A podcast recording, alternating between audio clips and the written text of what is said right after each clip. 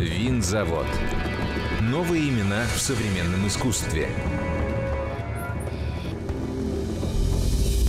Ведущая Ирина Саминская, руководитель проектов благотворительного фонда поддержки и развития современного искусства «Винзавод». Дорогие друзья, привет! В гостях у меня сегодня художник э, Гоша Острецов. Всем привет. Гош, я хочу начать немножечко с такого сложного вопроса, но мне кажется, он важный с точки зрения понимания масштаба твоей личности. Твой проект «Новое правительство» был таким ироничным комментарием на текущую ситуацию и твоим вообще видением утопии. Как бы ты создавал абсолютно альтернативную не знаю, ну не вселенную, но, по крайней мере, какое-то пространство. Ну, абсолютно верно. Он был критический только в глобальном смысле, потому что когда я э, после Франции приехал в Россию, еще раз убедился в том, что политический дискурс не меняется с 4 века до нашей эры. Есть такое, да. Как придумали, так и не меняется. Ну, это стыдно уже 21 века, а как бы все одно и то же. И первое, что я тогда понял, что человек не должен управлять человеком. Власть и борьба за власть – это неправильная вещь, потому что все разделено уже, и тогда нужно создать икону власти, иконографию власти, чтобы она, эта иконография, не менялась, а люди бы менялись. Она как бы страж конституции власти. Потом я уже впоследствии у Аристотеля ну, подтверждение своей интуиции в том смысле, что идеальное правление – это пентархия, пять царей, которые а, на равных условиях а, имеют некую полемику по поводу развития страны или государства, государство имеется в виду, конечно глобального. Угу. Вот, поэтому у меня появляется пять масок, пять масок чиновников, э, ну, чиновник, функционер, это маска функции, не человека, а функции. Вот, и поэтому а, на работе человек надевает эту маску, этого функционера, и поскольку институты выкидывают каждый год новую армию управленцев, там есть система тестов, которые э, проходят постоянно переаттестирование каждый год, и если, например, у кого-то тест будет лучше, чем у того человека, который находится на государственном посту, э, ну, человек просто под этой маской меняется, и, в общем-то, чиновник все время находится в хорошем рабочем состоянии, и, что самое главное, мы не судим и не осуждаем человека за его физическое физические какие-то там недостатки, потому что человек всегда для кого-то будет чем-то не тем. Либо слишком белый, либо слишком черный, либо слишком желтый, косой, кривой. Да-да. Но смотри, у тебя была премия, я помню. А, была премия моя личная, которую я... Да, была газета, и не одна. И да. не одна, да. Ну, то есть вообще у тебя были атрибуты такой ну, практически реальной партии. Ну, партии э, власти такой глобальной, да. глобальной власти. Да, не атрибуты, конечно, орденские книжки, я награждал настоящих людей. Даже моя свадьба вот э, с Людмилой, мы в ЗАГС пошли, я был как чиновник в маске нового правительства. Это была такая как бы свадьба чиновника. Но по сюжетам у тебя там много ситуаций конфликтных. Была постоянная борьба, такие супергерои, в общем, где-то на ну, пространствах твоих картин. Э, там было две темы, значит, что героизм – это прерогатива власти, то есть любой супергероизм или какой-то герой вне контекста государственности – это враг, угу. как бы Робин Гуд какой-то. Э, второе, что протестное движение, которое, как вычленить группу риска, надо засылать своих провокаторов. И тогда у меня возник проект «Вандалы и генералы» нового правительства, где как раз я разбираю тему левого и правого искусства. Вот. То есть левая, типа, которая не умеет рисовать, типа, это не демократично, берешь краской и брызгаешься. Вот. И это чистые прекрасные эмоции и открытая космосу интуиция, или же это школа, академическое, правильное рисование, пропорции как бы это правое, правое искусство и левое искусство. Вот их конфликт, когда вот э, флакончик с краской разбивается о фотографию какого-нибудь кандидата, на этом диалоге возникает угу. как раз феномен искусства. То есть это вот борьба свободы и консерватизма. Скажи, есть новое правительство сегодня в твоем творчестве, или это все-таки проект, который закончился? Это парадоксальная вещь, потому что в какой-то момент я понял, что у нас, если была когда-то интрига в самом начале, эту концепцию я придумал прямо вот накануне отречения Ельцина. Потом все было очень ярко и интересно, а потом вдруг весь этот интерес хлопнулся, и стала вроде бы такая какая-то невнятная вата и полная потеря как бы Россия ушла с повестки международной, а тут вдруг она опять стала чуть ли не центральной. И опять этот проект, э, ну, возник большой к нему интерес, и я тогда понял действительно, что я разбирал социальные проблемы, но я не создавал идеологию. Тогда я сделал большой проект как раз «Самоцветы инакомыслия», это про идеологию. Угу. Новую идеологию этого государства, про его новую систему домов воскресения. В общем, все получилось.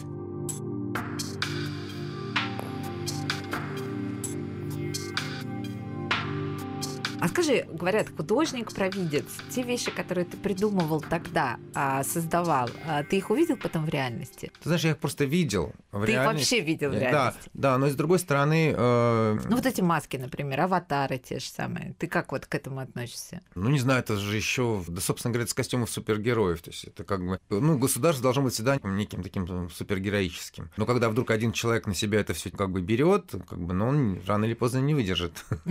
Без маски, без без костюма. Слушай, рано или поздно никто не выдержит, давай ну, так. Ну, поэтому, поэтому должны да, люди да. меняться, а маска... А, ну, как вот в кино, там, мы знаем практически всех актеров, которые сыграли Бэтмена там, да, постепенно, или там супер, Супермена, они там стареют, появляются новые, так вот и в государстве должно быть. Да, у тебя тоже такой Готэм, на самом деле. Я всегда, когда смотрела, думала, что это такие отголоски, конечно, такого очень немножко готического, что-то такое, несмотря на очень яркий такой поп-артовский стиль, все равно там прослеживался. Ну, может, за счет, наверное, наверное, масок все таки они у тебя были такие очень... Ну, они такие, такие глубокие химеры. Такие. Да, да, такие, абсолютно. Э, ты упомянул Францию. Вот вопрос, который у меня был к тебе. А почему ты вернулся? Ну, тут все было просто. Благодаря тому, что я там жил. Ну, туда я уехал просто, что у меня там э, и отец живет, у меня первая жена была француженка, плюс э, э, значит, э, было желание увидеть другой мир после Советского Союза, как бы понять, как это все работает, увидеть подлинники, которые ты видел только на слайдах, на лекциях. Вся эта как раз мечта о всяком средневековье, готике, которую ты никогда не видел, только там. А, и вдруг, ну, все это как бы жажда подлинника. Увидел, Глэш? Да, да, увидел, э, совершенно растворился, обалдел, много рисовал, размышлял на эту тему. И я понял, что такое быть современным художником, это все-таки не отражать э, культуру, в которой ты находишься. Когда ты живешь в стране конкретно, со своими традициями и со своей культурой, то она входит постепенно в тебя. Ну, через каждодневную вот ритуал жизни. Ну, то есть там утро, там французский завтрак, английский завтрак, там, тайландский завтрак, русский завтрак, в конце концов, бешеный. Какой там завтрак? Вот именно. Встал и побежал просто волосы назад. Да-да-да, у нас, как, в общем, питание как таковое отсутствует, поэтому это все такое. даже не фастфуд, непонятно, как это такое, чуть-чуть размороженное, вот еще не успел, съел, не успел донести до микроволновки. Я сейчас плакать буду. Давай про Францию. Поэтому ни вкуса, ничего, только чувство опьянения. Когда голова шумит, тогда, значит, вроде бы да, сыт. Да, да, да, да, к вечеру поближе. Вот, да, да, значит, и про что я говорю, о том, что когда ты живешь в стране, ты как бы адаптируешься к той культуре, которая вокруг тебя, ну, язык, каждодневные какие-то процессы. Угу. То же самое это входит через архитектуру, какую-то там литературу, какой-то взаимоотношения там. Ну, можно подробнее там, например, э, когда ты в подъезде встречаешь соседа из многоэтажки, которого ты лично не знаешь, тебе в голову не придется с ним поздороваться, будешь молча с ним ехать в лифте. Вот. А там просто, когда э, любой встречный, как бы чисто по этикету, должен поздороваться. И желательно улыбнуться. Иначе будешь очень невежливый, иначе ты будешь, ну, просто, просто полным хамом. Есть такая. Ну, вот. Но это, это, это часть культуры, я имею в виду, что это часть определенной вот. Это, это неплохо, не хорошо, потому что в каждой ситуации есть свои резоны. И когда я там прожил 7 лет, и э, у меня уже начались первые контакты серьезные с галереями, там, с Эммануэлем Пиротан, мы делали акцию как раз, когда я сделал маски супергероев для семи галеристов в Париже. Ну, и я думал, что это все так круто, значит, э, наконец у меня значит, начинается какая-то карьера. Э, такие, в общем-то, недосягаемые моменты даже для самих французов. Э, но потом очень быстро стало понятно, что все равно мне ничего не получилось, меня просто использовали. Я просто понял, что мне надо еще прожить какой-то там, еще, наверное, 10 лет, чтобы только-только приблизиться, стать французским художником. То есть, когда ты живешь в стране как художник, ты должен что-то дать этой стране плане культуры. Ну и я понял, что я ничего Франции дать не могу как художник. То есть я не могу продвинуть французскую культуру никуда. Угу. Вот, будучи русским художником. И поэтому я, конечно, сознательно совершенно решил, что надо как можно быстрее возвращаться, чтобы что-то успеть сделать здесь. А как ты думаешь, изменилась эта ситуация вот с той ситуацией вот сегодня? Ты знаешь, ситуация везде одна и та же. Ну, как для меня лично. Мгм. То есть вот есть я, есть ситуация. Мгм, мгм. Вот я есть моя страна, есть моя культура, в которой я разбираюсь и понимаю, в которой я имею какое-то значение и своей деятельностью, даже если я ничего не буду делать, выд- выдыхаю углекислый газ, Мгм. ходя в какие-то культурные места. Например. Ну да, да, да. Выражая какое-то свое мнение. А если тем более я еще и буду делать, то я буду просто ее конкретно физически менять. Большой молодец.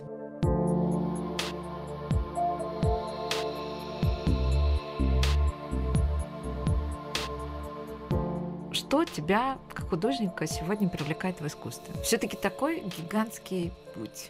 Ну, ты знаешь, э, вот на сегодняшний момент конкретно, вот, да, я очень сейчас погрузился в очередной раз э, в Данте, и я это воспринимаю как очень современную, современную литературу, погруженную в колоссальное количество контекстов. Я вот сейчас пытаюсь их как бы там всех понять. Через это сейчас там и э, Бернара Клерводского, и Абеляр, и Вергилия хорошенько пройти через него, там всю эту систему политическую, как политические эти все фигуры, которые, э, значит, Данте там помогают. Плюс Данте сам как художник, он о себе говорит, как воспринимает себя как гения. И для христианской цивилизации достаточно сложный, Смело, смело. сложный момент. Да, да, да, да. Он как бы такой вот независимая личность, которая абсолютно христианская, которая превозносит женщину, перед которой он оправдывается, которая его обвиняет, естественно, э, в том, что он как бы тратит свое время не на любовь настоящую, Мгм. истинную, а это, конечно, служение искусству. Ну, вот эти все, как бы вот эти темы еще раз с, с этими вот этими побочными контекстами. Я а, обожаю круг лжецов. Ну вот, мне больше всего нравится, как он там Не, ну ад это, ад- Ад это это самое простое. Ну, ты знаешь, он такой по живописности. По живописности, да, согласен. Там, э, там очень яркие образы, которые... Очень. Уж сколько я видел всего разного в изобразительном искусстве, но настолько там это литературно описано, я таких даже образов не встречал. То есть даже иногда хочется действительно так вот изобразить, но, наверное, это невозможно, на это невозможно будет смотреть вообще. Мне кажется, что это Но изобразить, тяжеловато. но изобразить, да, да, да, да. Ну, словесно это очень ярко. Если это нарисовать, то люди на просто в обморок будут падать. Но, в принципе, так и есть. Он же там почти каждый раз от сострадания он падает в обморок. Но на самом деле я тоже, когда читала, почти падала в обморок. То есть ты читаешь, и тебя это очень сильно охватывает. Очень. Тебя это как бы пленит. Это такая литература, которая тебя немножко ослепляет. Ну, там э, самое вот интересное, это уже потом чистилище, в котором много об Конечно. искусстве. Э, Там и рай, и вот здесь как раз вот Бернар Клервоский, вот вся вот эта средневековость, которая в перемешку уже начинается много античности, она как бы предваряет Ренессанс. Ренессанс — это вот новое время, как мы к этому приходим. Ну, в общем, это все крайне-крайне-крайне интересно. Такая базовая система. Но самое главное, что там возникает этот вот трагический ну, персонаж как художник. да, ну, поэт. Да, да, И как да. раз Данте мечтал о том, что именно поэты должны руководить государством. Дело в том, что, понимаешь, наука, она не может ответить на глобальные вопросы принципиально, а искусство может. Я как пропагандист современного искусства, у меня есть ответы на все эти глобальные а, вопросы. То есть у тебя есть э, ответы на базовые вопросы. Что Базовые. такое любовь? э, Почему Да. мы не живем вечно? Ты это хочешь мне сказать? Да, да, да, да, да. Так, что такое любовь? Любовь — это творчество. Классно. Это, это творчество, это именно сотворчество с Богом. Что это очень важно. А, потому что без этой любви приходит разрыв, когнитивный диссонанс. И человек теряет веру, после этого не может творить. И только в момент... И даже мы с такими художниками, ну, например, там, э, ну, конкретно с, Димой Булныгиным разговариваем, он там, типа, против церкви, против, там, Бога Ну, такой. вообще анархист такой. Да, да, да. Но говорю, ну слушай, ну смотри, это же то, что ты делаешь, это абсолютно мистические вещи. А, Без духовного э, взаимоотношения с пространством их реализовать невозможно. Откуда ты вот образ ты берешь? И он соглашается, что да, так, с иронической улыбочкой, понимаешь, что ну это правда, да, то есть что действительно без этой вот э, любви к этой к мистическому вот этому пространству, понимания, откуда приходит образ, без этой любви невозможно ничего сделать, потому что это, это жертвенная на самом деле любовь, потому что мы же художники сейчас не создаем заказанные портреты мертвые, да, мы делаем э, что-то, что мы считаем необходимым для того, чтобы мир увидел, Мгм. вот, и- и бесплатно. Ага, да-да-да. А скажи, пожалуйста, вот этот любопытный момент. э, У художника, я знаю, есть такое искушение, вот ты сказал пропагандист, а я знаю, что у художника есть эм, такой важный поворот в его творчестве, когда он достигает определенного развития внутреннего, что ему хочется стать таким проповедником, таким носителем истины, Конечно. единственной. И это считается такое искушение художника. Если он на этот путь сворачивает, что дальше вот как у Комара Меламида в паре случилось, да, один пошел по домам, потом с какой-то, там, не знаю, кем он там стал, а второй остался на стороне искусства. Говорят, у Малевича такой был тоже поворот, и он удержался. И остался Малевичем. А вот а, у тебя такое было? Я несколько раз пытался э, с современным искусством распрощаться, просто э, в силу своего неверия. И я пытался ну, с кем-то поделиться, с какими-то духовными лицами. И в конце концов, вот именно в Париже я нашел своего духовного э, учителя, отец Илья Шмайн, и как раз первое наше вот такие общения, когда я говорил, что ну вот, вот я сейчас я занимался современным искусством и считаю, что значит это все там плохо, неправильно, это как-то не сочетается с церковной жизнью. Тогда он мне сказал, что ну вот, что мне хочется быть священником, а не художником. На что он мне сказал, быть священником и быть художником, это, говорит, одно и то же. Я говорю, Ага. я говорю, как так? Он говорит, потому что оба служат правде. И вот, А и... вот Дмитрий Александрович Приков бы с тобой не согласился, потому что он считает, что религия отвечает за духовное, а искусство все таки отвечает за такое, скорее, вовлечение и развлечение, на его взгляд. Ну, мы уже больше его не спросим. К сожалению, я с ним с удовольствием на эту тему поговорил. Я просто э, тогда, в этот момент, когда я поговорил с отцом Ильей, когда я, ну, действительно это осознал, вот, и, в принципе, все то, что он мне говорил, в каком-то смысле у меня были вот эти страхи духовного, душевного, то они все были отброшены, и поэтому вот путь именно Данте, Ага, в Данте. э, Божественная комедия это абсолютно э, духовная вещь. Она, в общем-то, конечно, совершенно не, конечно. ну, не светская, религиозная абсолютно. Вот. И, но она очень умела, благодаря личности Данте, личности как художника, она создала вот этот мост. То есть она как бы помогла раскрыть для людей искусства вот этот духовный мир. И там очень много ответов на именно духовные вопросы. Э, И как бы для меня уже совсем после вот этой моей практики э, не стоит таких вопросов вообще. То есть, как бы, безусловно, искусство — это абсолютно духовный путь. Это сотрудничество с Богом каждый день и, и э, декларация перед людьми.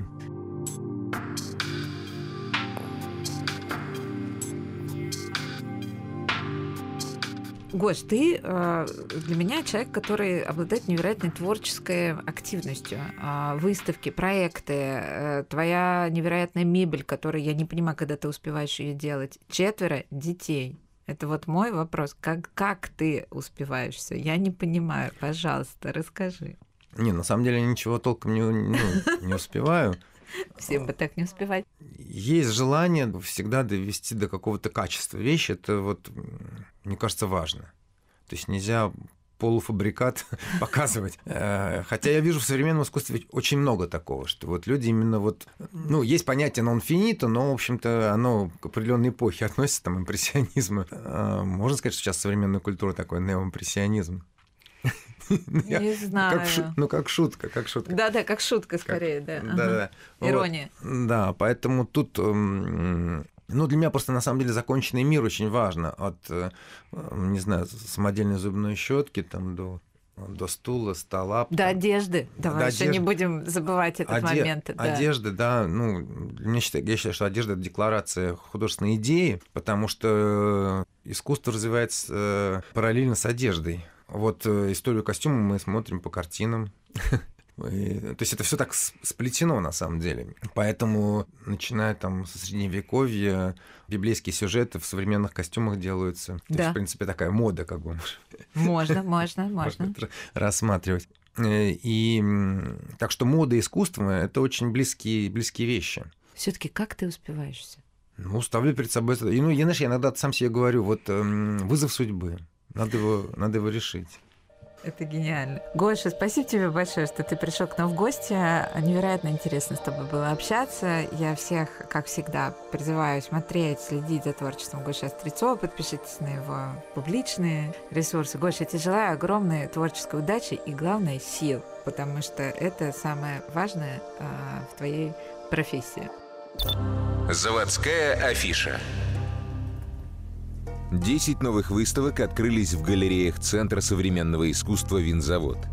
Персональная выставка Ростислава Лебедева «Списки черные» в галерее «Попов Арт».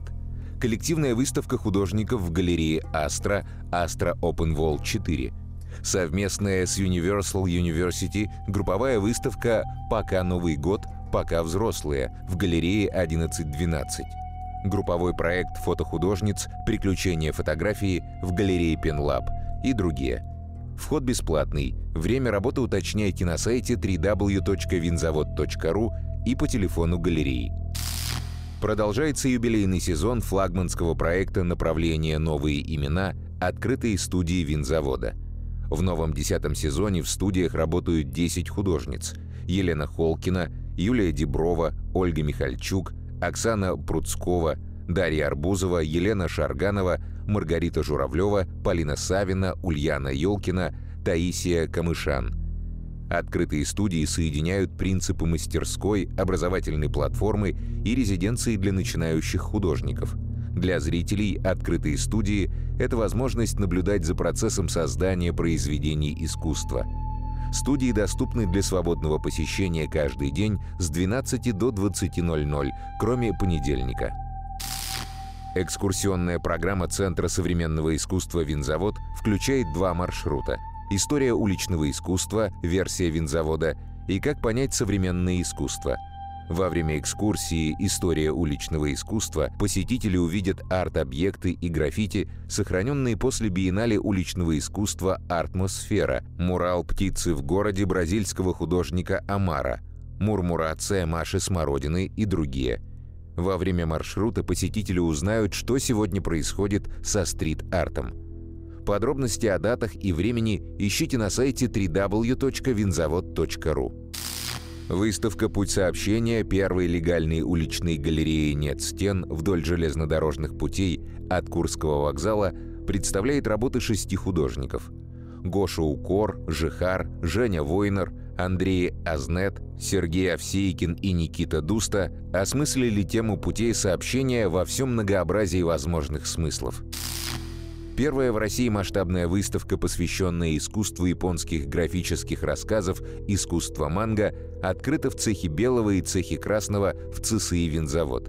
В экспозицию вошли более 200 произведений разных периодов, раскрывающих историю манги – на выставке показаны первые издания культовой манги, оригиналы рукописей тушью, целлюлоидные кадры для покадровой анимации, автографы именитых мангак, оригинальные аниме-постеры, журналы манги и многое другое.